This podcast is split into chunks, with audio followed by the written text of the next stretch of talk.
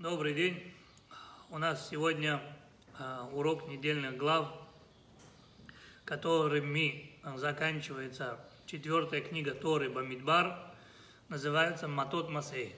Эти недельные главы мы будем читать э, в эту субботу. И э, на этом, в принципе, сама Тора в книге, с книгой Бамидбар она заканчивается. Она заканчивается, э, и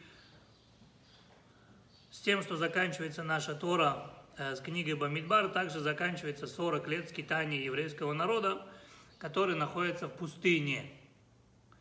Следующая книга, которую мы уже будем проходить на следующей неделе, это будет книга Дворим.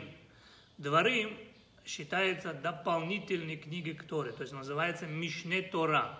Есть основные четыре книги, которые э, дал Бог еврейскому народу. Это Берешит, Шмот, Вайкра, Бамидбар. А пятая книга называется Мишне Тора. Это уже Муше Рабейну подводит итоги того, как они вышли из Египта и что произошло с того момента до того момента, как они подошли к границе Израиля. Так что на этой неделе у нас последние две недельные главы, которые называются Матот Масей. Одна из тем этих двух недельных глав – это война с Медьяном. И написано в нашей Торе так, и говорил Бог, обращаясь к Муше, «Отомсти за сынов Израиля медианитянам, затем приобретешься ты к народу твоему». И сказал Муше народу, «Пусть выйдут из вас люди в ополчение, и пусть выступят они против Медиана, чтобы совершить мщение Бога над Медианом». Вы слышали, что я прочитал? То есть Всевышний говорит, ты должен отомстить за народ Израиля, медианитянам, за то, что они хотели вас уничтожить. После этого Ахарте Асеф Эламеха. После этого твоя, мы будем считать, что твоя миссия в этом мире выполнена официально, и ты можешь спокойно покинуть этот мир. Что сказал э, в народу Израиля? Смотрите, что сказал Бог. Обратите внимание еще раз. Отомсти за сынов Израиля медианитянам. Что говорит Мошек, обращаясь к народу? Пусть выйдут из вас люди в ополчение, и пусть выступят они против Медиана, чтобы совершить мщение Бога над Медианом. То есть Моше Рабейну говорит, надо отомстить за Бога медианитянам. Ничего слух не режет. Бог говорит отомсти за Израиль. А Моше говорит отомсти за Бога. Вопрос. Почему он меняет слова Бога? Он же пророк. Он обязан передавать от себя так, как Бог сказал. Почему Моше Рабейну от себя добавляет? Почему он меняет слова Бога? Бог сказал отомсти за евреев, за народ Израиля. Они привели вас к уничтожению, поэтому за них и, и отомсти. Мушера Бейну говорит, надо нам отомстить за Бога. Кто пострадал от этого, от медианитян? Бог или народ Израиля? Народ Израиля. Бог сказал за народ Израиля. Мушера Бейну говорит за Бога. Вопрос, почему? Какое он имеет право менять и почему он вообще поменял? Чтобы понять ответ, приведу один, э, интересный, э, одну интересную историю. Приведу одну интересную историю. Э, история произошла э, после Второй мировой войны. После Второй мировой войны, в принципе, это э, 19 век. И вот э, один еврей обращается к шестому Любавичскому рыбе. То есть он был у врача, и ему поставили страшный диагноз. Он тогда еще был достаточно молодым, лет 40, а у него 8 детей. И э, когда он обратился однажды к врачу, потому что у него были сильные боли в животе, ему поставили смертельный диагноз далеко от всех рак. Ему сказали, жить вам осталось ровно месяц, потом до свидания. Так что в этот месяц, пожалуйста, сделайте все возможное – чтобы подготовиться. И он со слезами на глазах поехал э, шестому Любавичскому рыбе. И стал ему плакать и говорит, слушай, мне 40 лет, 8 маленьких детей, а мне говорят ровно месяц. Что делать? И он говорит, не надо переживать, я тебе сделаю благословение. Я тебе даю благословение. Ты еще будешь танцевать на свадьбах всех твоих детей. Так в конце и оказалось. Он очень долго жил. Учитывая того, что последний его сын, последний восьмой его сын, женился специально в 70 лет. Папа каждый день говорил, папе уже было 110, папа каждый день говорил, сынок, женись, сынок, женись. Он говорит, папа, если я женюсь, ты умрешь. Так лучше я не буду жениться, и ты будешь дольше жить. Так вот, он женился в возрасте 70 лет. Папа отгулял на свадьбе и через год скончался. То есть произошло благословение, которое ему благословили, оно, в принципе, сработало. Оно, в принципе, сработало. Теперь, Отсюда понятно, почему э, Моше Рабейну поменял то, что сказал Бог. Моше прекрасно знал, что народ Израиля его очень-очень-очень любит. Если бы Моше Рабейну сказал бы им, надо отомстить за еврейский народ, а после этого я вас покину, что бы евреи сделали? Они бы сказали, что? Моше Рабейну нас покинет? Слушай, мы прощаем им. Зачем вообще не воевать? А пока Моше Рабейну не исполнит эту заповедь, он будет жить. То есть, другими словами, мы простим медианитянам, пусть себе живут, мы им прощаем. И Моше живет постоянно с нами. Или же, или же, на войне мы знаем, есть два правила. Можно воевать быстро и качественно, а можно воевать медленно и неудачно. Вот как сейчас на Украине идет война. Да. Это война не на победу, это война на... Там идет бизнес, там идет крупный бизнес. Там сейчас идет крупный бизнес. Намеком могу только сказать, э, не зря Украина сегодня занимает первое место в мире по продаже органов человека. Теперь вы понимаете, почему так много молодых парней там умирает? Они занимают первое место в мире по продаже органов. То есть есть войны, на которых можно зарабатывать деньги. Есть такое дело. Поэтому можно воевать долго, медленно и неудачно.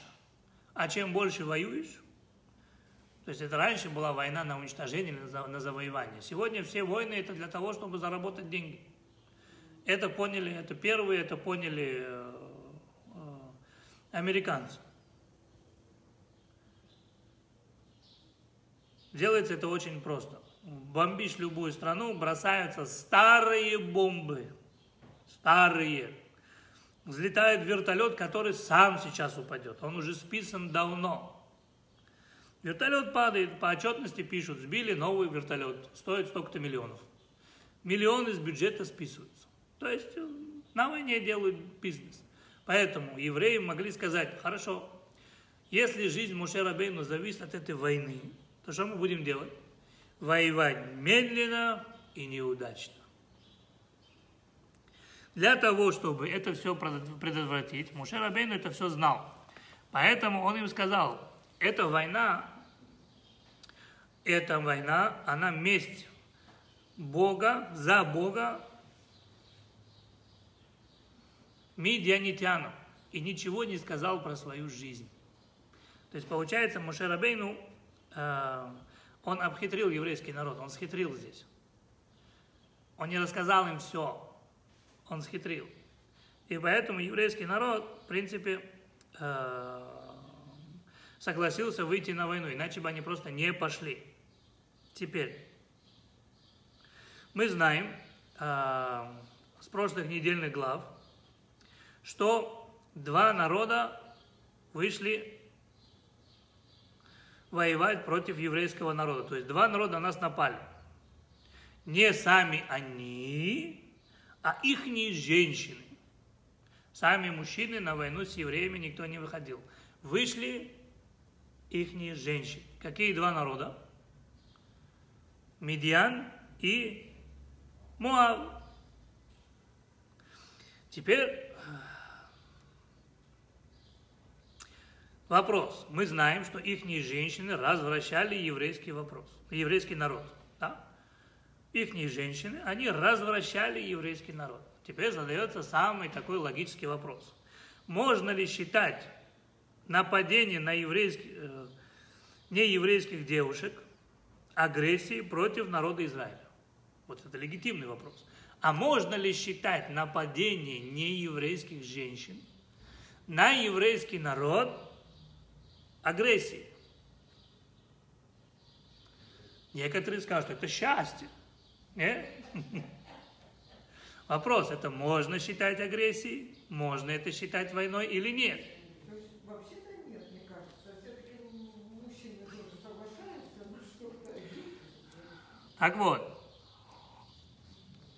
Тора говорит да. Тора говорит да. Тора говорит, это можно и нужно считать агрессией. Вопрос почему? Отвечает нам знаменитая фраза Ясера Арафата. Достерется его имя во веки вечные с этого мира. Как-то Ясер Арафат сказал так. Слушайте внимательно, я цитирую его слова слово в слово. Самая грозная артиллерия Палестины и палестинского народа – это матка палестинской женщины. Почему? Потому что эта пушка стреляет террористами. Правильно. Самая грозная пушка палестинского народа – это матка палестинской женщины. Потому что она стреляет террористами.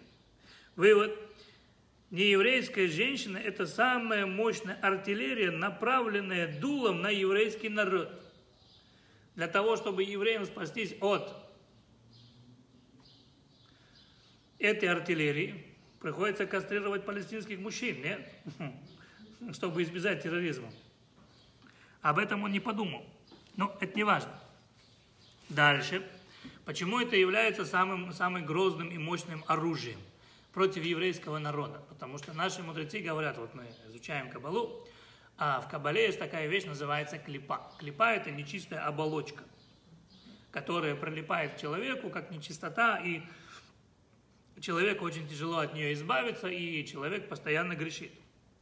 Так вот, самое сладкое и самое вкусное клипа, вот эта вот нечистота, это не еврейская женщина.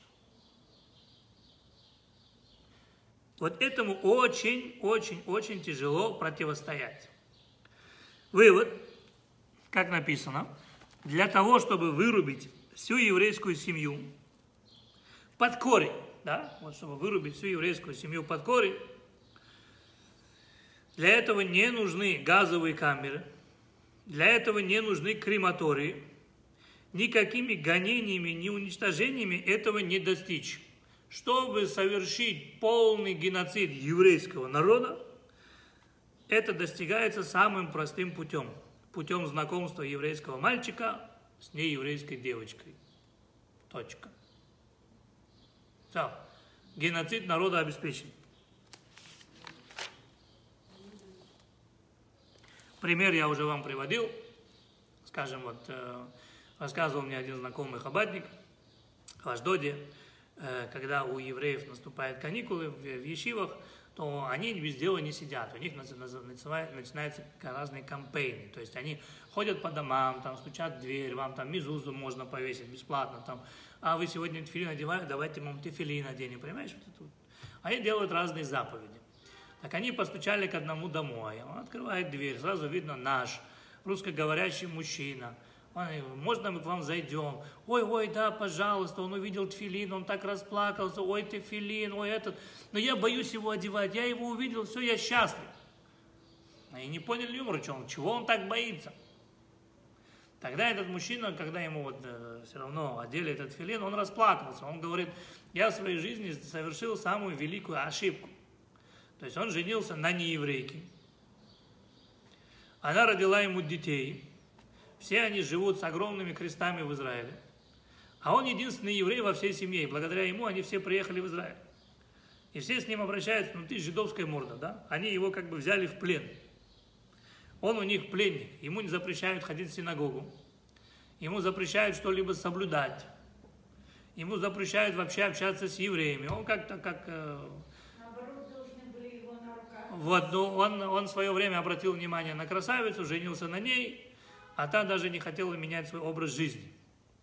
А та даже не хотела менять свой образ жизни. Как вот, например, э, был очень такой интересный э, сериал, мне он очень понравился, да?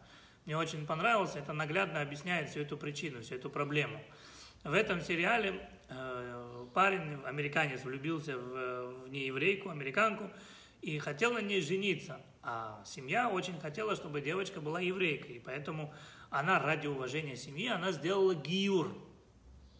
И вот там такая интересная сцена, и вот из этого кинофильма, это вообще шикарная сцена, кто это придумал, дай бог здоровья. Там парень приходит в пятницу вечером домой, субботний стол накрыт, там свечи горят, все, и он говорит, милая, говорит, сейчас, говорит, футбол, я, говорит, футбол посмотрю, и мы потом с тобой сядем кушать. Сделаем трапезу субботнюю. Она подошла, шарахнула по этому телевизору и сказала, ты, сволочь такой, я ради тебя, говорит, Иисуса оставила, а ты ради меня, говорит, футбол не можешь отключить. Она четко показывает все это. То есть мы не шовинисты, да, в чем, э, в чем проблема этого? В чем этого проблема? Потому что не еврейка, не, она не может э, выполнить самую главную свою задачу – родить детей евреев. То есть пока она остается не еврейкой, она евреев не рожает. Она может быть прекрасной женой, для нееврея, она будет шикарной женой. И даже если она не еврейка, она будет шикарной женой для еврея. Но вот свою главную задачу, родить ему еврейских детей, она это не сделает. Вывод. Родители все время передавали из поколения в поколение, поколение в поколение, а на нем цепочка оборвалась. Все. Они 3300 лет существовали, а на нем уже цепочка оборвалась. Все, дальше не пошло. Если бы он заранее сделал гиюр, все и женился, это один, одно дело. Но оставаться э, дальше не еврейкой, она не исполняет свое главное, этот, свое главное предназначение. Хотя она будет очень хорошей женой. Очень хорошей женой, как мне, э, как в анекдоте, знаете, такой анекдот, есть такой шикарный анекдот, когда один парень всю жизнь мечтал жениться на еврейке, в конце женился на русской. Ему говорят, слушай, ты же хотел еврейку. Он говорит, да понимаешь, говорит, наши, говорит, еврейки, они, говорит, сентиментальные, слишком часто болеют. Он говорит, не понял юмор, а что, говорит, русские не болеют? Он говорит, болеют, но их не жалко. Еврейку жалко, их не жалко. Ну, это так. Вот. Теперь.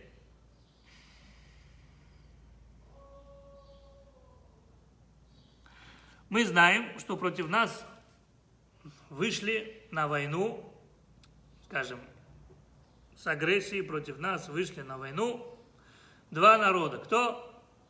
Медьян и Муав послали своих женщин уничтожить еврейский народ, э, соблазнив его, а потом его уничтожив. То есть он соблазнит, народ согрешил, Бог разозлился, вот вам геноцид на лицо.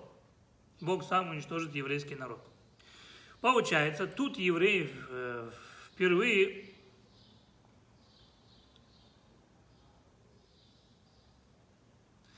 впервые ощутили это на себе. То есть впервые за всю историю нееврейские женщины официально напали на еврейских мужчин. И, к сожалению, не в последний раз. Да, но здесь это было, здесь это привело к катастрофе. Вот. Спрашивается вопрос. Извините, мы знаем, что два народа нападало, да? Два. Чего Медиан надо уничтожить? А что с Мувалом? Они же тоже женщин посылали. Почему Муав мы не трогаем? Почему нужно разобраться с Медьяном? Тут написано, накомник мат бне Исраэль это медианим, то есть э, э, отомстим медьянитянам, точка. Муав трогать нельзя. Вопрос, почему? Для того, чтобы понять, почему нам нельзя трогать э, Моав, мы должны немножко понять историю, что там произошло, откуда они вообще взялись, эти муавитяне. Так вот, все началось с того, что Лот оставляет своего дядю Авраама, племянника Авраама, Лот переселяется куда? В дом. Живет в доме, в самом развратном месте во всем мире. И Всевышний же решает уничтожить дом, но благодаря Аврааму он решил Лота спасти и двух его дочерей незамужних. Лот и его двое дочерей, его жена убегают с этого города, им сказали не оглядываться назад, жена не выдержала. Любой женщине скажи, не делай, она обязательно сделает. Это у них крови. Вот. Дочка еще папу слушается, а жена уже самостоятельная. Его жена поворачивается, превращается в соляной столб, стоит до сих пор в наказании, две дочери остаются в живых. Прячутся они в пещере, пока там идет уничтожение э, с дома и Аморы. В самой пещере две дочери начинают думать так. Старшая говорит младшей, слушай, весь мир был стерт с лица земли. Они не знают, только ли мир был стерт весь с лица земли или только с дома был стерт с лица земли. Они знают живых папа, они двое дочерей, все. Больше живых людей они не видели. Или не знают на данный момент, что там происходит. Слышат, там гром, молния, там камни падают, там э, землетрясение, что-то происходит. А что на самом деле? Этот весь мир Бог уничтожает или только с дома, они не знают. И вот старшая говорит, смотри-ка, нам кажется, что как бы живых людей больше в этом мире не будет. Остаемся мы с тобою, сестренка, и вот наш папа. Но люди же должны жить дальше. Так что давай, он единственный мужчина, надо с ним переспать. Ну, папа официально как бы с дочерьми спать не будет. Вот, это самая такая интересная и щепетильная история инцеста. Для этого они его напоили вином до того момента, пока он уже не чувствовал, ничего не понимал. Старшая с ним ночью переспала. Сказала младший, было во шикарно, следующую ночь ты. Снова напоили его вином, и ночью младшая с ним переспала. То есть произошел инцест. Если бы мы сегодня пришли бы к ним и сказали бы, слушайте, а вам ничего не мешает, что вы спите своим родным отцом? Это как? Они могли бы сказать, ну, извините, это как бы катастрофическая ситуация, и мы не знаем, остался ли в этом мире еще мужчина или нет. Но вопрос, они всю жизнь в пещере сидели или через пару дней оттуда вышли? Они вышли через пару дней. А раз они вышли через пару дней, они увидели, что еще мужчины в этом мире есть. Вопрос, чего они решили дальше позорить своего отца? Тем более, что как бы первый месяц вообще не видно, и можно спокойненько сделать выкидыш. Что они решили это дело довести до конца? Это же позор какой, и для них, и для их отца, отец уважаемый человек.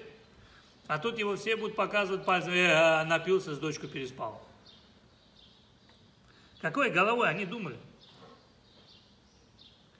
Какой головой они думали? И если бы у них спросили бы и сказали, слушайте, вам ничего не мешает?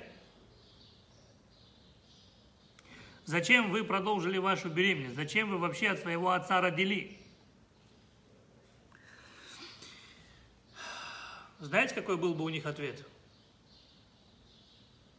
Они же не просто так это сделали, от папы забеременели. Знаете, какой у них был ответ? Они могли бы ответить так. Да? А в чем проблема забеременеть от папы родного? Тем более, что уже в этом мире был такой инцидент. И сразу же вопрос. Хава. Для Адама кто была? Жена. Кстати, знаете, почему ее, называют, ее имя было Хава?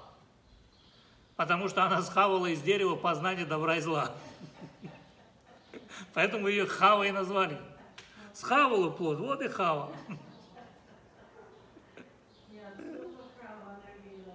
Хава, Хава. Так почему? Он был, ее муж.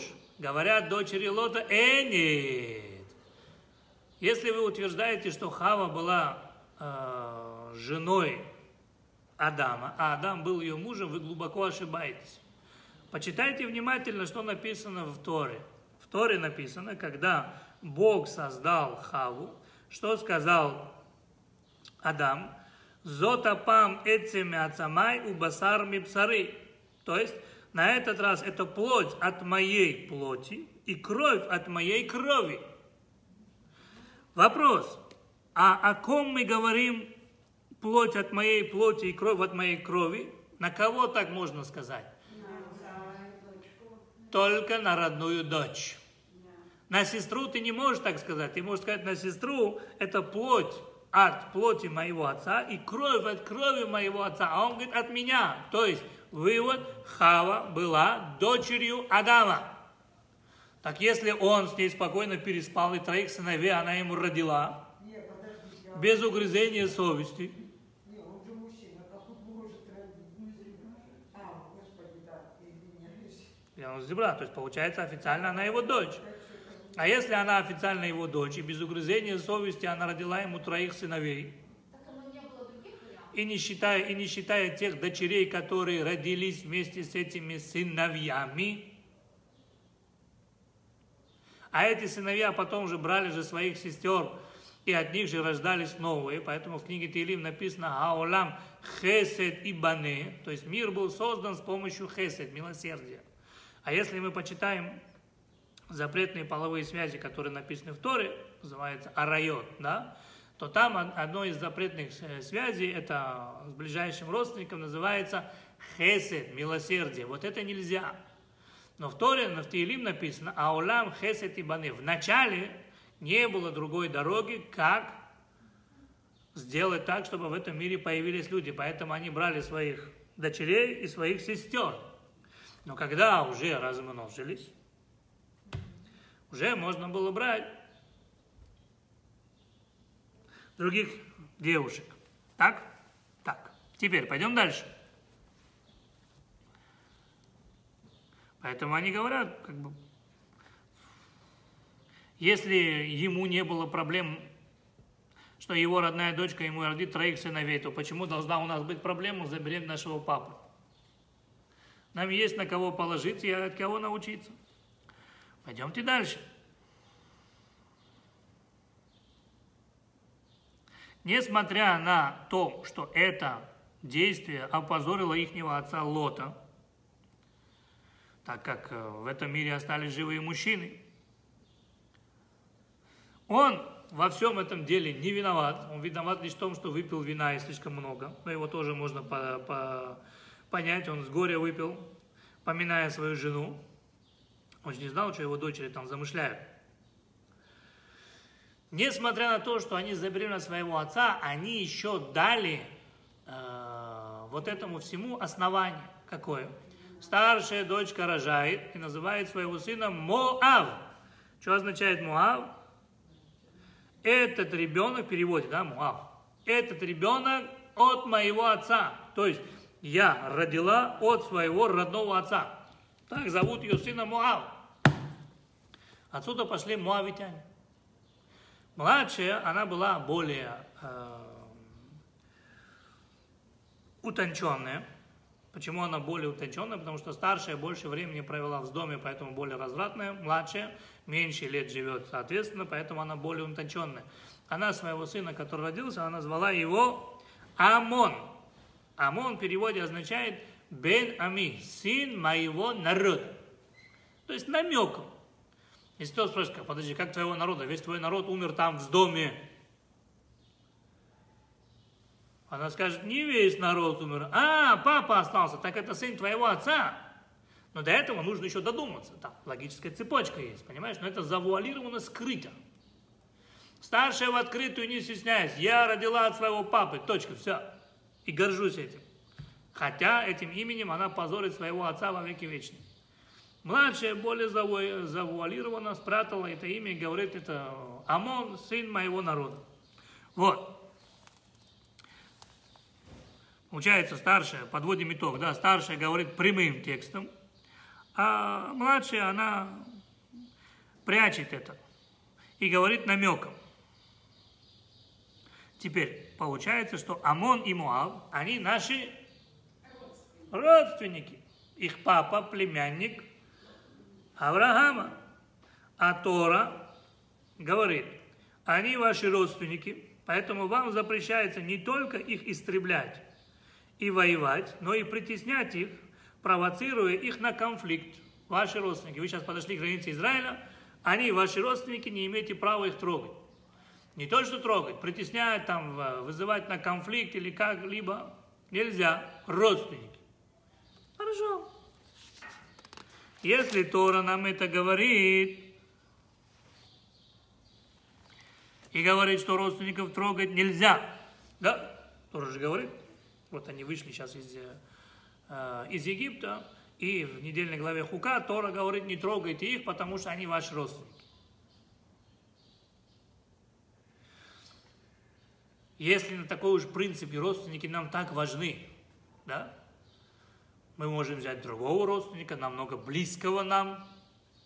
Кто? Сыновья Ишмаэля. Они же сыновья кого? Ишмаэль сын самого Авраама. Он не племянник Авраама, он сын Авраама, да? Он сын Авраама. Но Тора говорит, хочешь с ним воевать, воюй. Хочешь уничтожать, уничтожай. Хочешь их мочить, мочи. Как говорится, Восток дело тонкое, на войне как на войне. Если, как говорится, война, то нечего смотреть на паспорт. Кто он там такой, что он там такой. Враг, он, как говорится, и в Африке враг. Надо мочить, мочи. Как сказал Путин, да, в сортире найдем, там и замучим. Вопрос. Чего одних родственников мы не имеем права трогать, а они нам дальние родственники? Тора говорит, не-не. И здесь тоже Муав мы не имеем права трогать. Как ни странно, да? Там, когда мы хотели пройти через их границы, Бог сказал, не трогай родственники ваши. Ишмаильтяне наши прямые родственники, слушай, нас двоюродные братья. Бог говорит, да за милую душу, можешь хоть замочить, хоть истребить их всех. Хочешь с ними воевать, можешь с ними воевать, без проблем. Чего близкие родственники, пожалуйста, хоть каждый день с ними воюй, дальние родственники не трогай. Это как?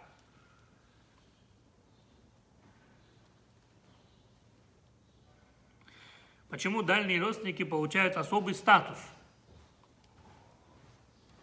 в этой роли? Ответ хотите? Ответ вообще шикарный. Ну, сказка. Ответ гласит так. Потому что Ишмаэль никогда не хотел быть похож на своего отца Авраама. Ишмаэлю Авраам был неинтересен. Это единственный человек при папе евреи, который не хотел не иметь ничего общего с еврейским народом. Никогда в жизни. И он больше любил свою маму. Он говорил так, папа, несмотря на то, что ты еврей, ты меня родил, родил. Спасибо огромное, на этом все, точка, дальше я сам. Это Ишмаэль. Ишмаэль не пошел по стопам своего отца, ему было плевать. Он больше любил свою маму и шел по ее дороге.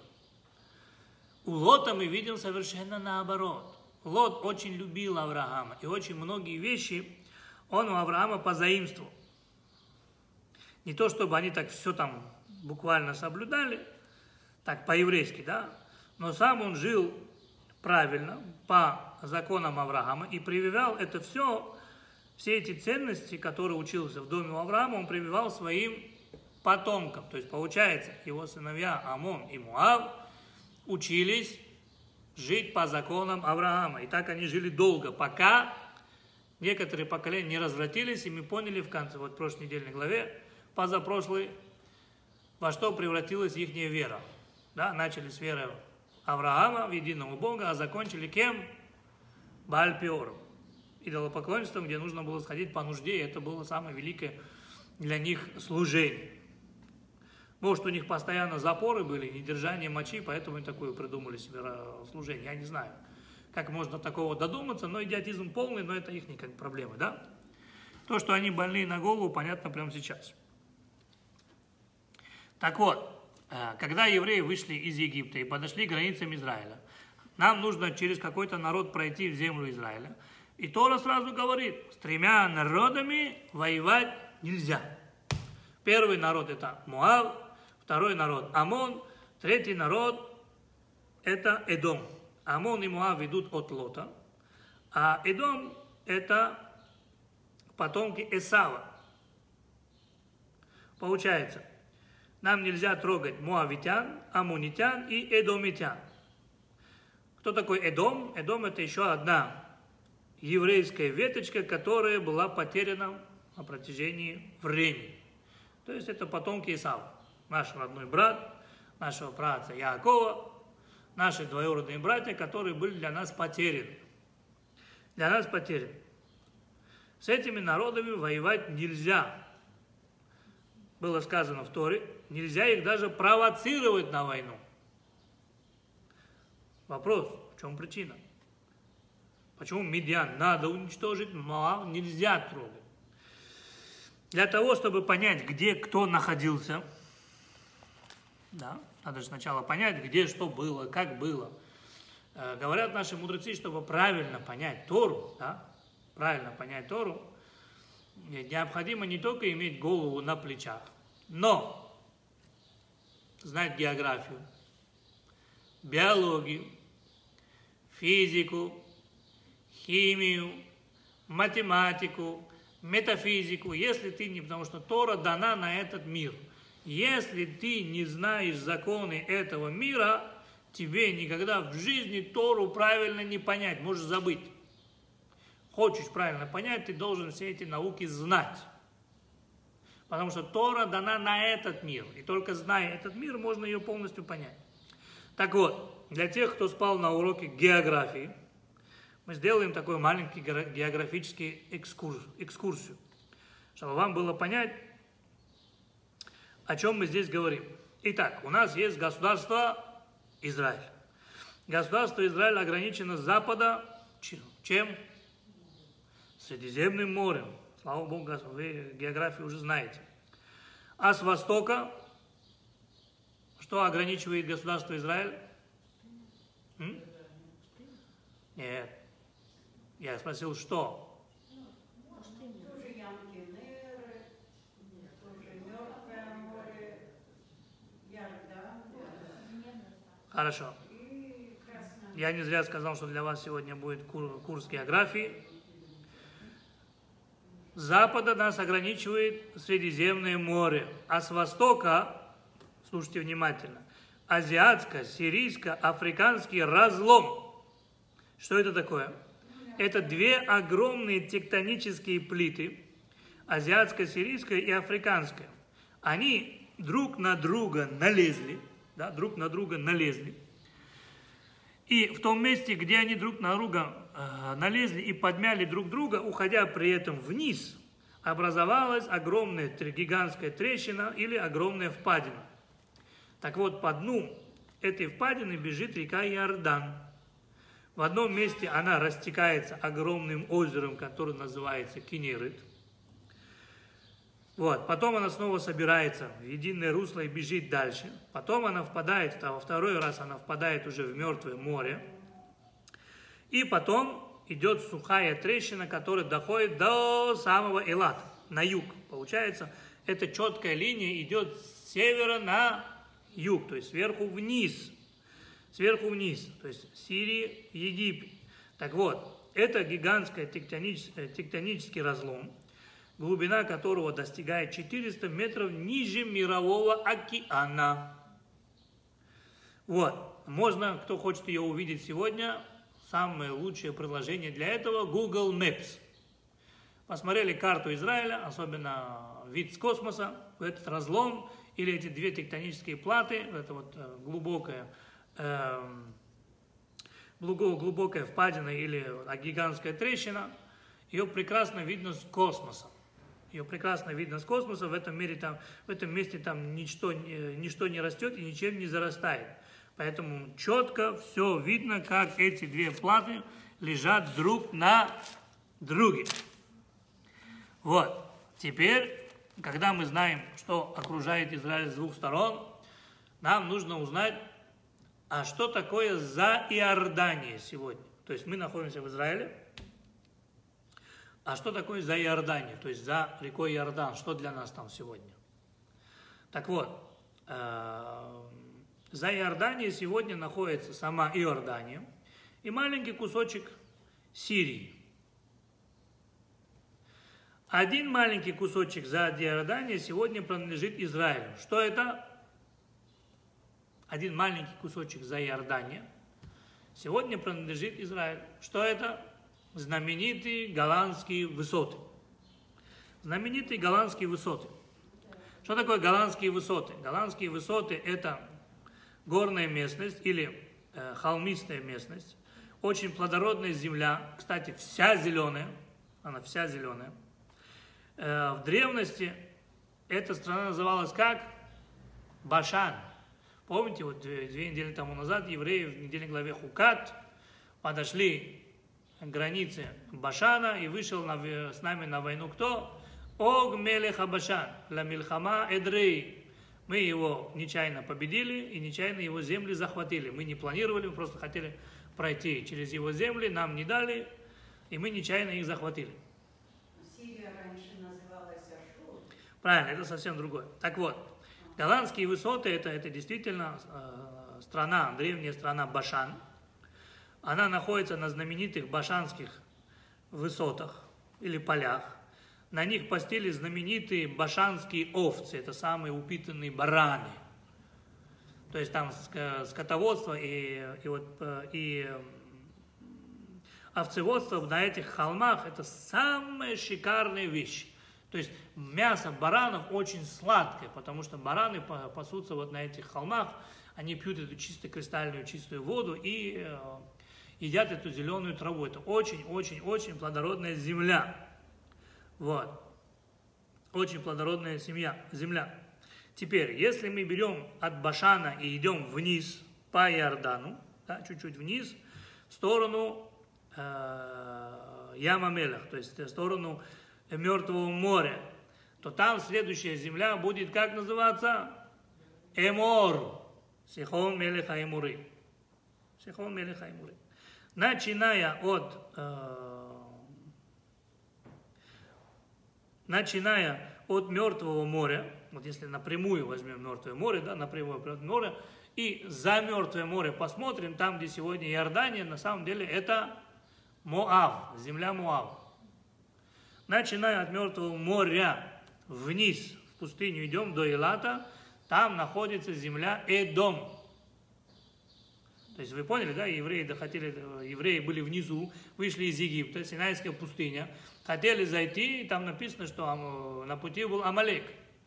И Бог сказал, Амалек не трогай, потому что его землю не дам. Евреи поднялись выше. Там Муав. Нам сказали, их не трогай, его землю не дам. Они поднялись еще выше, то есть там, где уже озеро Кенеры. Там земля Имурей. Бог говорит, этих без проблем можно убрать. Раз убрали.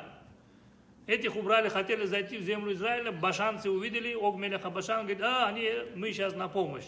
Войска мобилизировали, пошли, мы на крайне всякие пожарные, этих тоже завоевали. Получается, две страны, вот эти плодородные голландские высоты, это наша земля. Поэтому нам американцы не должны давать подарок, мы их в свое время захватили. Еще тогда, во времена Мушерабейну мы их захватили. Это наша земля. А какой-то там Сирии. Так вот, начиная от Мертвого моря и уже до самого вот Элата, это земля Эдом. Это земля Эдом. И э, в этой местности сегодня расположен Иордан, да, ну, государство Иордан. И какой город является жемчужиной Иордании? Петра. Красный город Петра. Город находится в красных скалах. Город вырубленный в красных скалах. Так? Так вот, чтобы вы знали, Петра это и есть столица Эдумейского царства. этот город не что иное, как резиденция самого Исава. Исав лично жил в этом городе. И по, по лично по его приказу город Петра был построен и вырублен в скале. Поэтому не зря говорили Исав у Эдом, он красный, и все его герои красные. Поэтому город его был красным.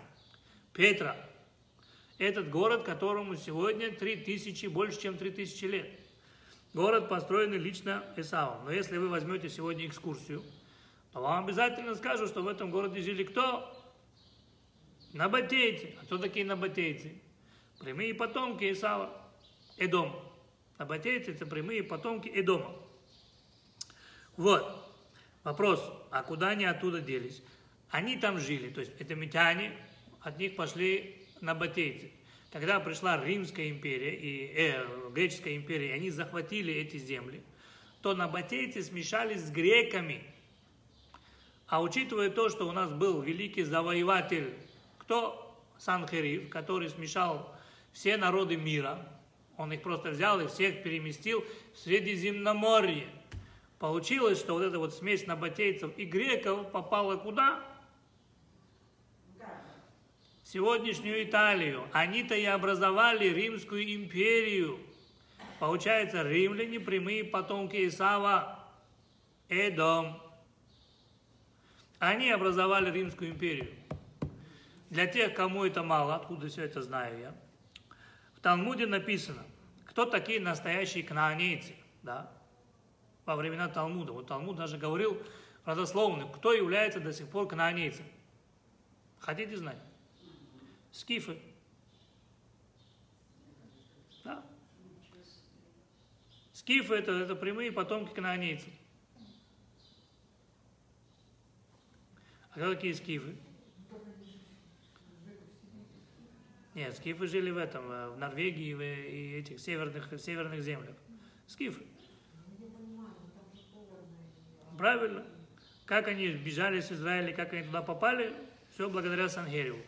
Ну, некоторые из, чтобы вы знали, да, когда евреи должны были завоевать землю Кнаан, некоторые из э, жителей Кнаана добровольно бежали. В конце урока я скажу, почему они добровольно бежали, да?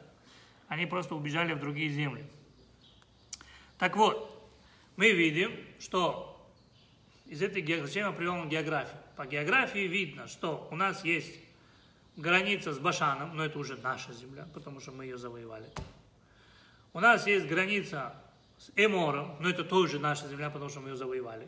То есть они вышли против нас воевать, мы их за, за одно место не дергали, как говорится. Мы их не просили с нами воевать. Мы просто сказали тупо, откройте нам дорогу, границу перейдем, деньги заплатим.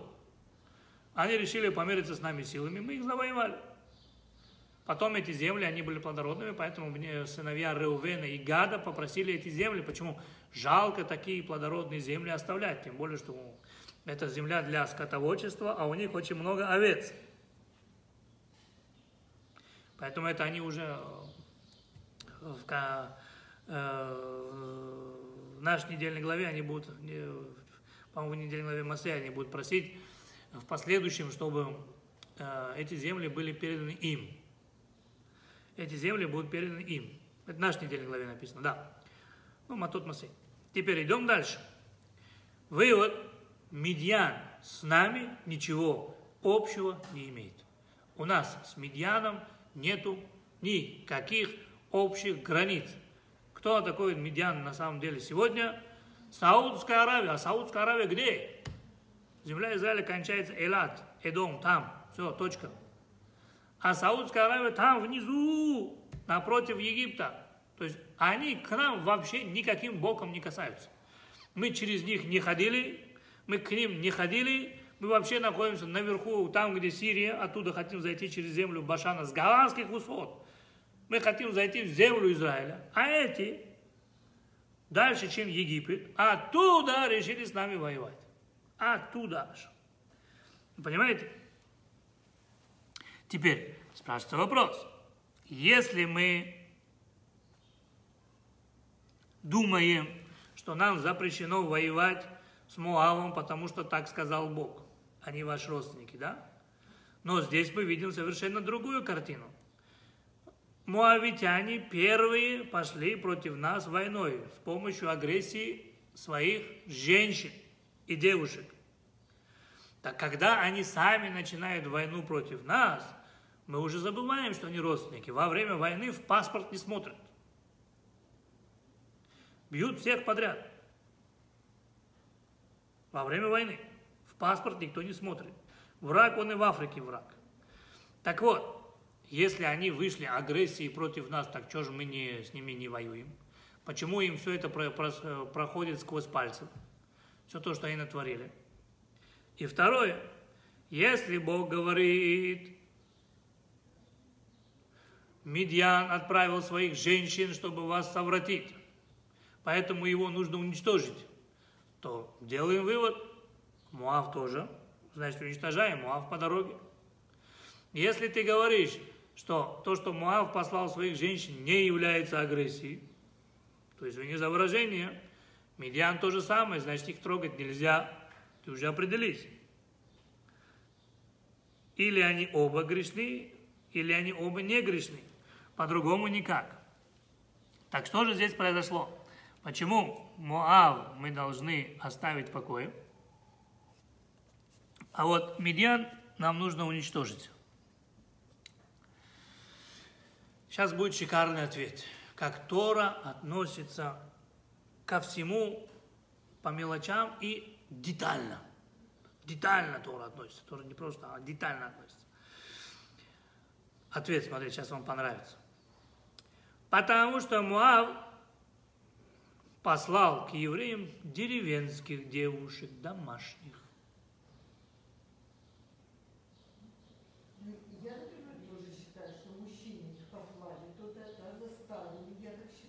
Нет, они послали деревенских девушек. Задача деревенских девушек была вот э, мужчина, да, мужчина религиозный, все. Вопрос. Он на деревенскую девушку посмотрит? Да, она будет ласковая, она будет за ним ухаживать, она будет это, она ему будет э, максимально полезна. Но сможет ли она его совратить? Шансов ноль но она сможет завести его в шатер там, где та получше, топ-модель. Или, как сегодня говорят, где деланная девушка и более развращенная. Та уже специалистка своего дела, и она уже сможет склонить его и положить его в кровать, как и была поставлена задача. Так вот, вопрос, почему, если Муав и Медиан договорились совратить еврейских мужчин, почему Муав посылает деревенских девушек? Задача какая? Задача номер один. Абраша, еврей, стоит на границе. Надо сделать так, чтобы Абраша не стоял, а лежал в кровати. И желательно с двумя. Если мы это сделаем, геноцид еврейского народа обеспечен. Без выстрела, единого выстрела пушки мы устроим геноцид еврейского народа. Бог сам их за все истребит. Наша задача быть ласковыми, покладистее, крути, верти, напоить их вином, и э, с помощью разврата заставить поклониться Бальпиору. Это задача, это дано. Им было сказано, крути, верти, будь ласковый, что хочешь делай, но чтобы конечный результат еврей был у тебя между ног. Все, точка. Правильно, но выполнили ее женщины, если здесь сказали бы нет, то другое дело. Теперь смотрите, почему они послали деревенских девушек. Вот Наташа вышла зря. Почему они послали деревенских девушек? Потому что они подумали так, смотри, а что нам с того, что евреи не должны здесь жить? Хай себе живут. Ведь евреи пришли не с пустыми руками, они же все золото всего мира с собой привезли. Они же это все взяли в Египте. Взяли взяли. Они же не с пустыми руками пришли. Получается, это мультимиллиардеры. Нам, в принципе, выгодно, чтобы они сделали, завоевали землю Кинаан и были нашими соседями. Мы должны им прямо сейчас разрекламировать наших девочек, чтобы они видели, какие наши девочки покладистые, какие они красивые, как они красиво разговаривают. Солнышко мой, зайчик мой, миленький мой, сладенький мой. Еврейская женщина так не разговаривает. А это аж прям сама аж из себя вон выходит, на все соглашается. Зачем? А очень просто. Вдруг она еврею понравится. А чтобы еврей на ней женился, раньше брали что? Колым. Я что тебе, верблюда дома растил, что ли? Дочку, смотри, какую красавицу вырастил. Полоти. И автоматически золото переходит, одна часть золота переходит мне. Дальше она рожает детей.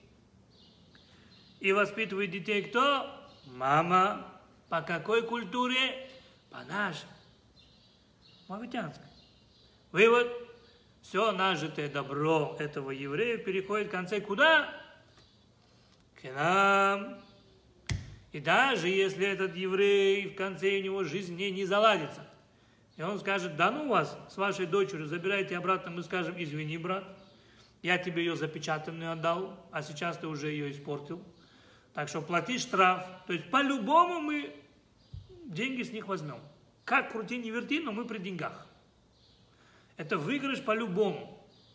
А если еще и повезет, и этот еврей в конце скончается, и это все унаследуют наши внуки, да, они же от моих дочерей внуки пошли, наши внуки, получается, без единого выстрела мы завоевали всю землю совершенно бесплатно, не воюя. То есть у муавитян был шкурный интерес. Муавитянам было важно получить золото, деньги, землю. У них материальный интерес. Когда же пришли медианитяне, медианитяне сказали так.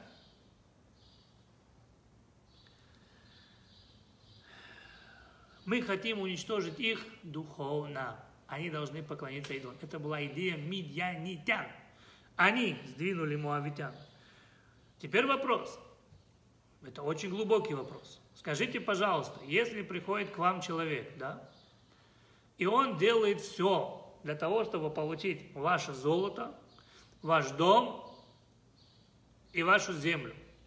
Он является антисемитом или нет? Он вас ненавидит? Ответ нет. У него интерес. Вы можете жить дальше, только поделитесь тем, что у тебя есть, и все. А вот медианитяне, они хотели стереть с лица земли память об Израиле. Эти уже прямые были антисемиты. Им было мало, они хотели евреев уничтожить. Поэтому они послали кого? Самых красивых своих девушек. Топ-модели 90, 60, 90 и того 240 килограмм чистого мяса. Красавец. Откуда мы знаем? Козби Базур, кто такая была? Дочь князя, княжеская дочь. То есть они послали принцесс. Они готовы были, князья, правители, цари были готовы отдать своих родных дочерей, лишь бы совратить еврейский народ. Здесь шкурный интерес. Деревенская женщина не способна, она может, она, она может быть привлекательна, она может быть красива, но она не способна, скажем так, очаровать своей красотой. А княжеская дочка, извините, как мы там видим в Мегилат Эстер, там полгода ее в одном масле купали, полгода в другом, каждый день массажик. Там шикарная девушка. Их задача была какая? Истребить еврейский народ поголовно. Задача была не только, чтобы еврей с ней переспал, но чтобы еще и идолу поклонился. А если он поклонится идолу, все, геноцид еврейского народа обеспечен. Поэтому приходит Бог, говорит, затея была медиана. Муав шкурный интерес. Муав вас не ненавидит. Они просто хотели вам понравиться. Поэтому Муав не трогай. То, что привело к идолопоклонничеству, не дочери Муава, а дочери Медьяна. Вот за это им надо и секир башка, голову оторвать. Понятно? Понятно, почему их трогать нельзя? Следующее, что у нас идет, это сама война. Если кто-то думает, что это была очень простая война, он глубоко ошибается. Он очень глубоко ошибается, что это была простая война. Это была самая непростая война, единственная война и непростая война в мире. В мире. Это была самая непростая война, где евреи взяли на эту войну все самое мощное оружие, которое у них было. А оружие, которое было, это был ковчег завета, это были скрижали завета, это были трубы, это были шофарот. Все это было брошено на войну с Медьяном. Вопрос, зачем? Если это маленькая страна, и можно уничтожить атомной бомбой, то Медьян закидали больше, чем одной атомной бомбой. Сейчас мы немножко этого, глубоко этого коснемся. Смотрите, Бог говорит, начнем с того, что Моше говорит, Бог говорит Моше Рабейну. Ты не умрешь, пока не закончишь войну с Медьяном. У Моше тоже свой интерес. Чем больше я с Медьяном воюю, тем больше я живу. Но Моше так не поступает. Моше сразу, не колеблясь, ни мгновения, немедленно начинает собирать войско для битвы. Войско это отдельная тема, кто пошел воевать. Не все пошли на войну. Его противоположным образом вот поступил его ученик. Кто ученик Мушарабейну? Юшуа бин Нун. У Юшуа бин Нун была похожая ситуация. Юшуа бин Нун было сказано, а, Бог ему сказал, Бог ему пообещал, что он не умрет до тех пор, пока не поделит для евреев всю землю Израиля. А Иушуа Бенун рассуждал так. Для меня выгодно не особенно торопиться, завершать битву против 31 ханаанского царя. Пока длится война, я живу и управляю народом Израиля. Это очень важно. Почему это очень важно? Он же не корыстный целях. Он говорит, я знаю, что после моей смерти евреи снова предадутся разврату. И э, не будут отдавать себя всецело служению Богу. Поэтому моя задача как можно больше затянуть эту войну. Поэтому Иешуа не спешил завершать битву с, с кананцами, с хананеями. Прям там так и написано, долгое время Иешуа вел войну с этими царями. И что вы думаете, Бог все это время ждал? М-м. Бог просто сократил, он должен был жить 120 лет, как и Муше. Но так как он намеренно продлевал войну, Бог ему намеренно сократил его жизнь на 10 лет. И он умер раньше, чем война за завоевание земли Израиля закончилась. Иошуа, так как э, искусственно продлевал эту войну и свою жизнь, Бог сократил его жизнь на 10 лет, и он скончался в возрасте 110 лет. Не 120, как Муше Рабейну, а 110. Поэтому так и написано э, у царя Соломона, Арбе махшавот белевиш отца дашеми такум, что в переводе означает много помыслов в человеческом сердце, но исполнится то, что задумал Бог. Несмотря на это, раздел земли Израиля действительно был произведен при жизни Иошуа Бенуна, как и обещал ему Бог. Вот. Теперь, мы сказали, что Мушарабейну, он кто? Пророк. И тут Моше Рабейну, Бог ему говорит, иди отомсти за народ Израиля. Моше Рабейну выходит, народ Израиля говорит, нам надо отомстить за Бога. Бог его зовут к себе, говорит, а ну иди сюда, иди, иди, иди, иди, иди, иди, иди. Ты кто? Он говорит, я пророк. Я тебе что сказал сказать? Отомстите сами за себя, правильно? Правильно. Что ты у меня впешиваешь? Я тебе сказал отомстить за народ Израиля. Что ты говоришь, отомстить за Бога? Моше ему говорит, Владыка Вселенной, ты знаешь, что если бы мы, как и медианитяне, были необрезанными и служили идолам и отрицали твои заповеди, они не стремились бы нас уничтожить. То есть, другими словами, если мы были похожими на медианитян, не делали бы обрезания, не исполняли бы законы Бога, и жили бы как они, они бы на нас в жизни напали. Они нападают на нас из-за чего? Из-за того, что мы служим тебе, мы исполняем твои заповеди, мы делаем обрезание ради союза с тобой. Вывод. Они на кого напали? На нас и на тебя? Ответ – на Бога. Поэтому мы воюем за твою честь, за твои заповеди, за жизнь по твоим законам. Поэтому мы воюем за тебя. То есть красивый ответ Мушарабейну, да? Теперь, кто идет на войну? Это легко сказать, воевать с медианитянами. Они уже приготовили своих красивых женщин. Для тех, кто хочет пойти в войну против медиана, да, вот я сейчас вам э, нарисую тупо картину и скажите мне, как вы будете воевать. Тупо, да? Медиан знает, что, мы, что евреи сейчас не зайдут со стороны Сирии в землю Израиля, а вернутся обратно, спустятся всю дорогу с севера на юг, чтобы воевать с Медианом. Что скажет Медиан? Аляйни валя раси, добро пожаловать, и поставит всех голых своих девушек, вот так, раз, и они все голые, а ну идите к нам. Вопрос, как евреям воевать? Саша аж проснулся. Дing. Как против голых девушек воевать? Как? Закроешь глаза, вот так воевать будешь, голову с плеч сразу. То есть стоит голая девушка, красавица, без единого изъяна, еще приятно пахнет, да? И говорит, иди сюда, и раздвигает свои ноги, ты только, по, если будешь воевать вот так, голову сзади уже стоит э, солдат с мечом, и сразу бац, и головы нету. Если он будет на нее смотреть, голова начнет кружиться. Как устать от такой красоты? Грех. Хм. Смотреть нельзя. Что делаем? Как воевать? Что? Кто-то кто как-то сказал, надо, говорит, отправить еврейских женщин, они за своих мужей бошки оторвут. Вот.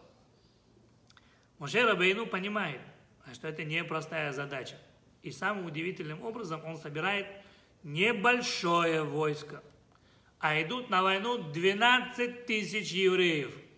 Все стопроцентные праведники. Это люди, которые никогда в жизни не грешили. А скажи, а как они будут смотреть на этих голых женщин и с ними воевать? Ответ. Смотреть можно, засматриваться нельзя. Или рассматривать нельзя. Ты идешь по улице, ты женщину видишь. Только, вот, например, проходит девушка красивая, да, автоматически у любого мужчины поворачивается голова. Если голова не повернулась, он больной. Или сумасшедший, один из двух. Ну или слепой, третий. Голова поворачивается автоматически. Смотреть можно, засма... рассматривать нельзя. Рассматривать. Ты смотреть, ты хочешь, не хочешь, ты ее видишь. Рассматривать нельзя. Поэтому выбирает стопроцентных праведников, которые не имеют ни одного единого греха.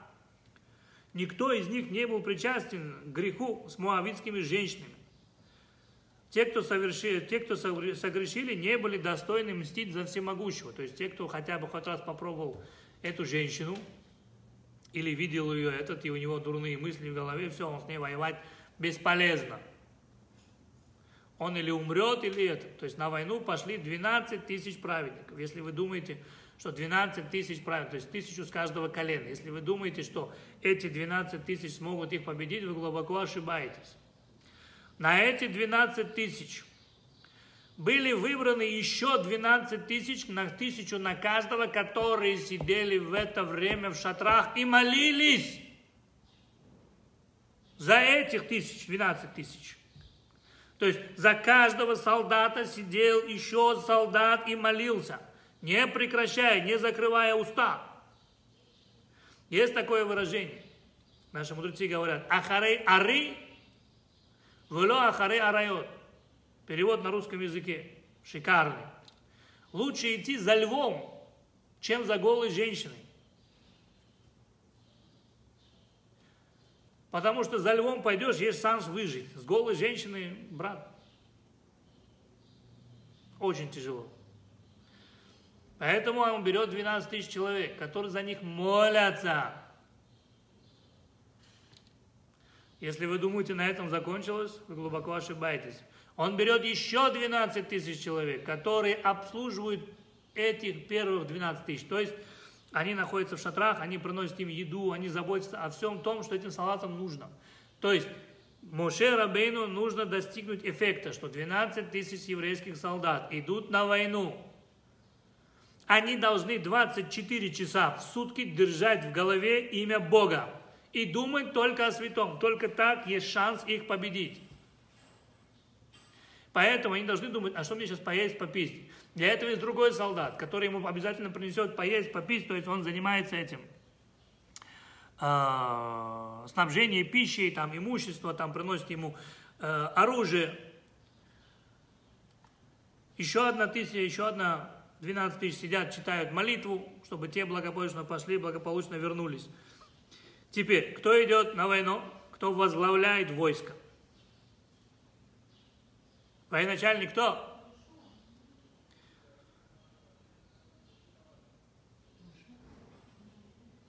По указанию Муше Пинхас возглавляет войско. Тот, кто уже кого-то однажды убил,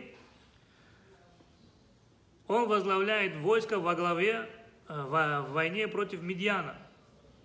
Почему? Муше сам не идет на войну, ведь ему дали заповедь. Почему он кому-то делегирует? Очень просто.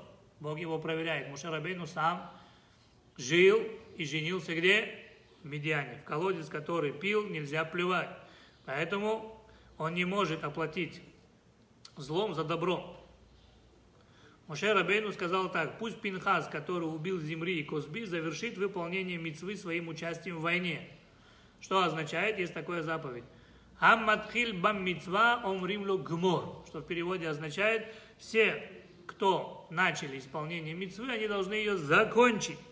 Поэтому Пинхас идет на войну. Опять мы понимаем, чтобы победить медианитян, нужна сила Шма Исраэль, которую мы проходили в прошлой недельной главе. Вот. Но произошло то, чего Моше не ожидал.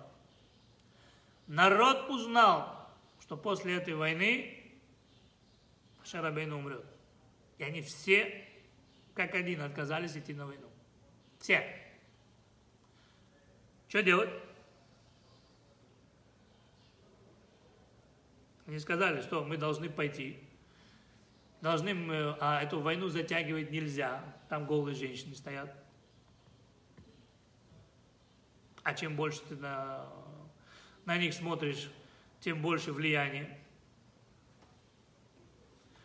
Мгновенно нужно их победить, а мгновенно победить, то есть подписать смертный приговор Мушарабейну.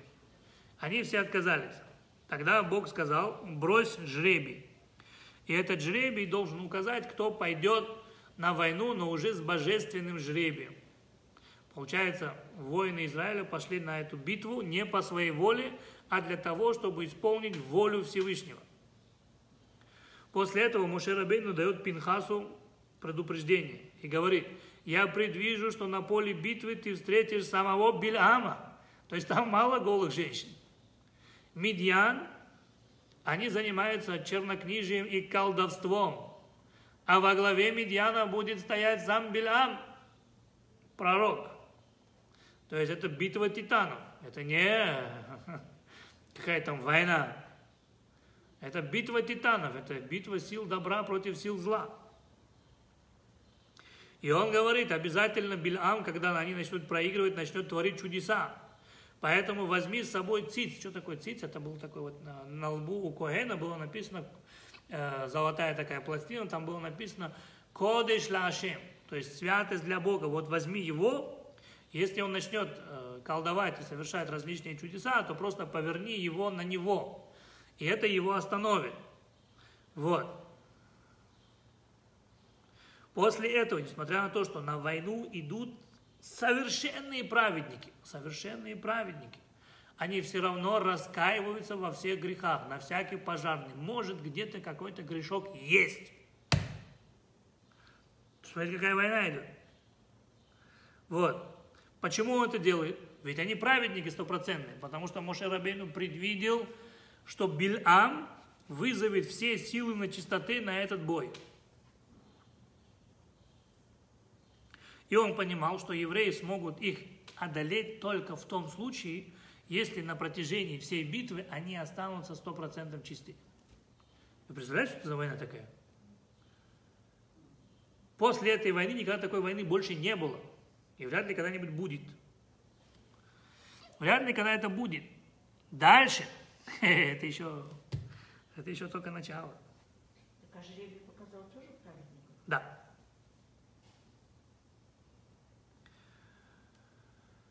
Дальше. Что происходит? Они берут с собой шофар, они берут с собой трубы серебряные, они берут с собой ковчег. Все это должно им дать мотивацию, что или сейчас они разобьют это войско до конца, или никогда это у них не получится, один из двух. Что произошло? Медьян встал на границе, поставили своих девушек, этих голых. Когда они увидели, что идут 12 тысяч евреев, они стали смеяться. И говорят, э, мы победили 600 тысяч мужчин. 600 тысяч мужчин, да? С помощью своих женщин. А сейчас они только 12 нам посылают. Да, мы их разобьем, делать нечего. Разобьем, делать нечего. И кто вышел участвовать в сражении? Пять медианитских царей, в том числе отец убитой принцессы Козби. Бильам тоже там был. Вопрос, что Бильам-то там потерял? А Билям узнал, что э, его совет сработал, и что девушки, медианитские девушки соблазнили еврейских мужчин. Как я и сказал, у муавитских женщин не получилось евреев соблазнить. Это были деревенские женщины. Они могли хорошо готовить, они опрятно, красиво выглядели. Но это деревенская женщина. Она красивая, все нормально, да, ну, не для разврата.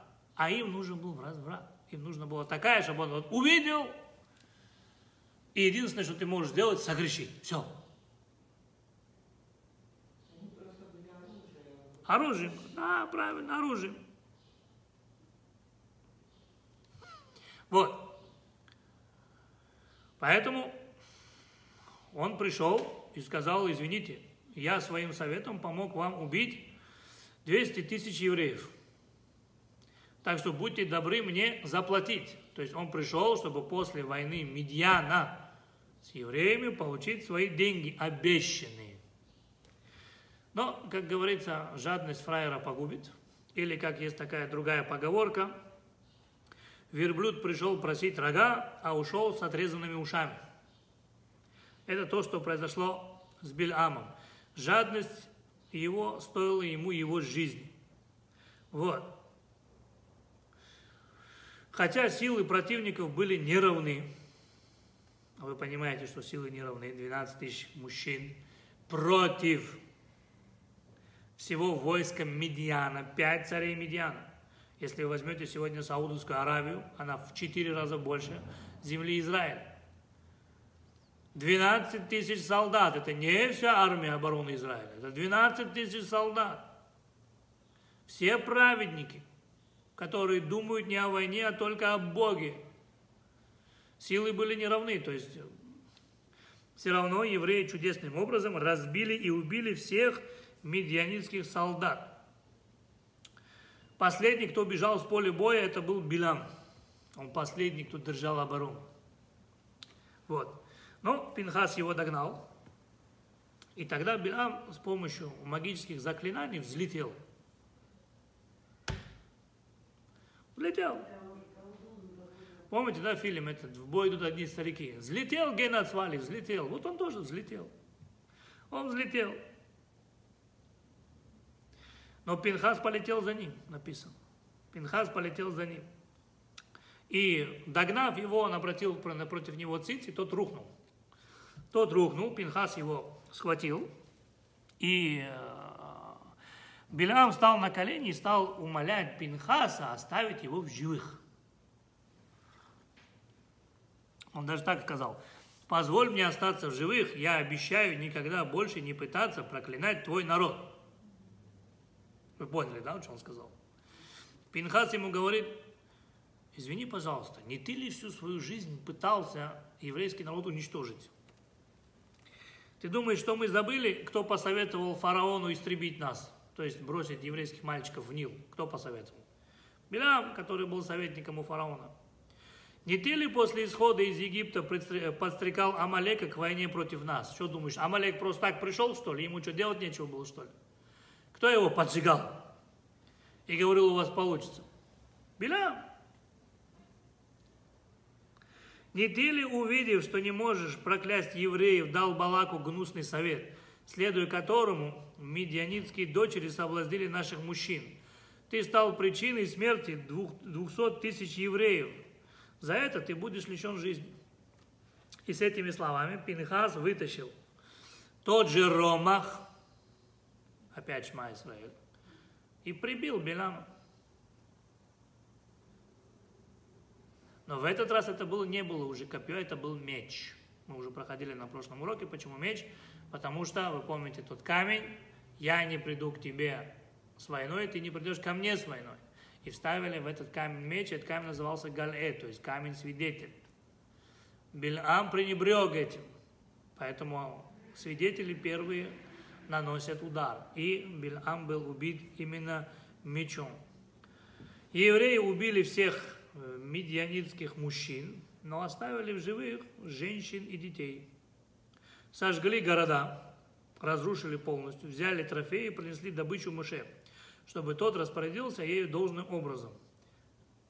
Не было ни одного воина, который сокрыл бы добычу в корыстных целях.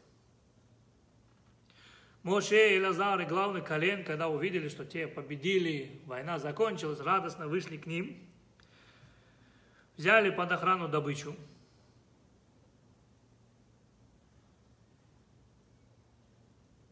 И вдруг они видят этих женщин, и у них потемнело в глазах. И Муше говорит, разве вы не поняли, что должны были истребить этих женщин? Так он упрекал военачальников. Ведь именно они побуждали вас грешить.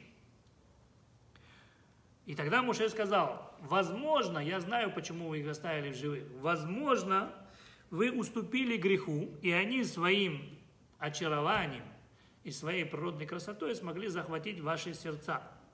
Как это они уже один раз сделали в Шитиме.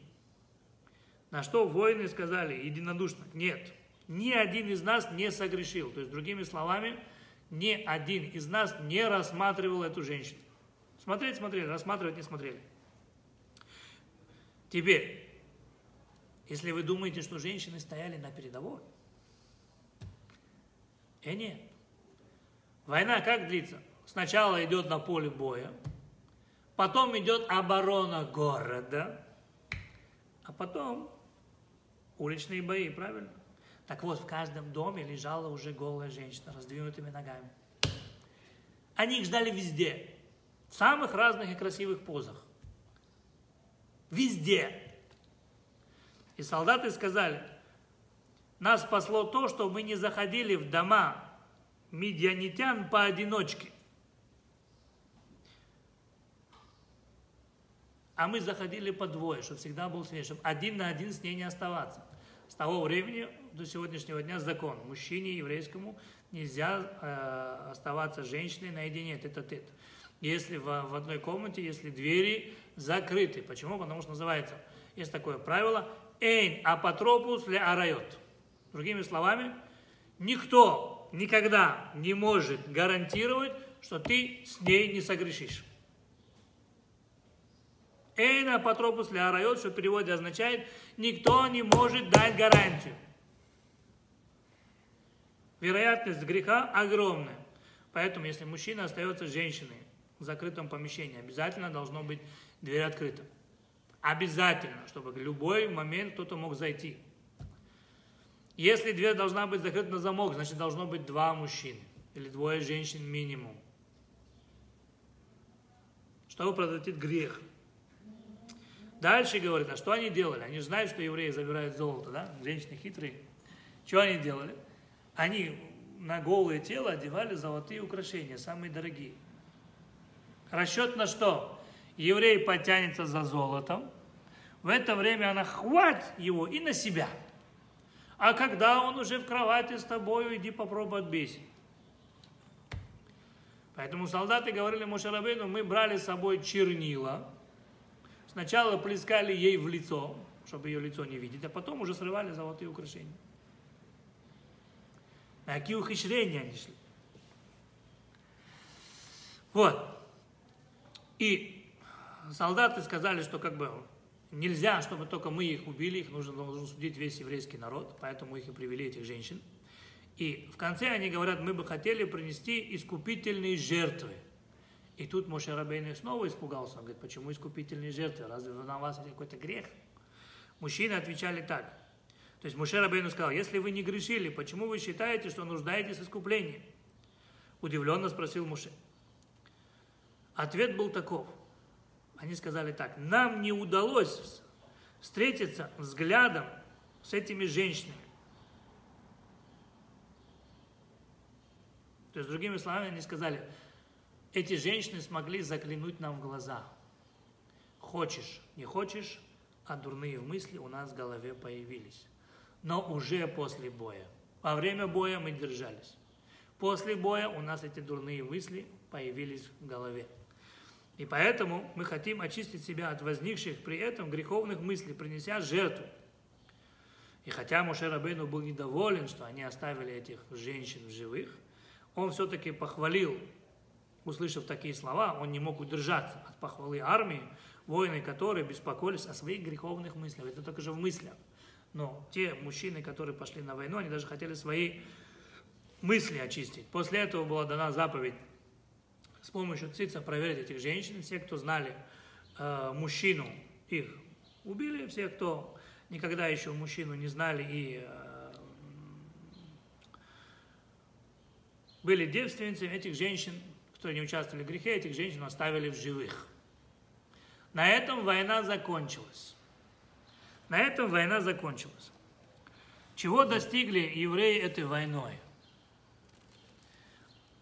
А то, что канонейцы, услышав, что натворили евреи, на них такой страх лег, что они сказали, что с евреями воевать бесполезно. Мы тут, понимаешь ли, строим города, крепости, укреп, укреп районы. Мы копаем окопы. Но извините за выражение, это не война это будет полный геноцид, нас просто вырежут. Почему они так сказали? Потому что 12 тысяч солдат пошли, и 12 тысяч солдат вернулись. Никто не был ранен, никто не пропал без вести, никого не убили. Сказали к кнаанейцы, извини, брат, это не война. Это тотальное уничтожение. На войне есть погибшие, есть раненые, есть пропавшие без вести. А эти 12 тысяч пошли и вернулись. То есть с ними воевать бесполезно. И написано, что некоторые из них просто-напросто сели на корабли и куда подальше. Одни из них, потомки кнаанейцев, являются скифами. Они убежали оттуда. Те, кому больше нечего было терять, они приняли последний бой, но воевать все время было бесполезно. Вывод какой? С того, что мы учим. Два народа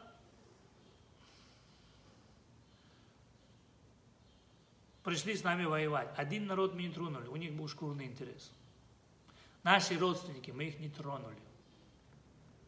Но они заплатили другую большую цену другую большую цену. Так как их женщины, они пытались быть, деревенские женщины, они пытались быть максимально ласковыми, максимально... А что такое деревенская женщина?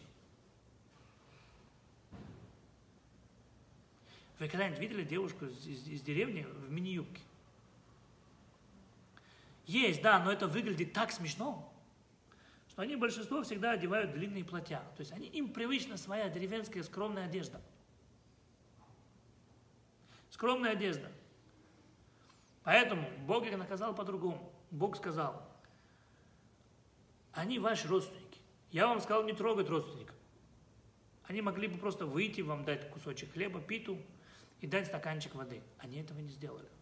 Поэтому ни Амон, ни Муав никогда не имеют права стать евреями. Амаликитяне вышли против нас войной. Третье поколение могут принять еврейство, сделать гиюр. Египтяне нас порабощали, уничтожали. Детей топили там. Фараон купался в крови еврейских мальчиков. Третье поколение египтяне могут стать евреями. Амон и Муав никогда евреями стать не смогут. Но амонитяне и моавитяне, мужчины, женщины, да. Почему? Они были максимально скромными. Это не те женщины, А, Давида, прабабушка. прабабушка Давида, Моавитянка. Да. Моавитянка. Они были скромными. Мы видим, как Бог воздает за каждую мелочь. Те были развратные, у них была задача разврат. За разврат их стерли с лица земли. Медианитян больше в этом мире нету. Они исчезли. Мы их стерли с лица земли. Почему? Потому что не тот страшен, кто убивает тебя физически, а тот, кто убивает тебя духовно. Человек, который убивает тебя физически, он лишает тебя только жизни в этом мире. Но там ты можешь жить спокойненько в раю. Человек, который тебя вводит в грех, он уничтожает тебя в двух мирах одновременно. И здесь, и там. И здесь, и там. Поэтому их была заповедь стереть с лица земли, что мы благополучно сделали. Что мы благополучно сделали. Вы видите, через что прошли евреи. Вы видите, как Моше Рабейну был приказ Бога, он не думал о себе. Продлевать жизнь, не продлевать жизнь. Приказ был дан, он много не думал, он просто это взял и сделал. Вывод какой? Если у нас есть какая-то заповедь, мы должны ее просто брать и делать, не думая, что нам с этого будет, что мы с этого получим. Нам нужно следовать Слову Бога. Бог знает сам, что нам можно, а что нам нельзя. Он не ущемляет наши права. То есть, как один человек говорит, ну вот, жить по законам, это жить э, э, закрытым. Это жить в ущемлении. На самом деле нет. Человек, который свободно живет, да, это тот человек, который живет по законам. Он заранее знает, что можно, что нельзя, что для него максимально полезно, что максимально вредно. А вот жить по беззаконию, о, брат, это, это называется сковать себя жизнью. Потому что на каждом углу кое-кто всегда поджидает. И ты не знаешь, где, чего и как, чего ожидать. Это намного страшнее. Поэтому изучайте нашу Тору, живите по законам Торы, исполняйте законы Торы и будете максимально долго и счастливо жить. Хорошего вечера.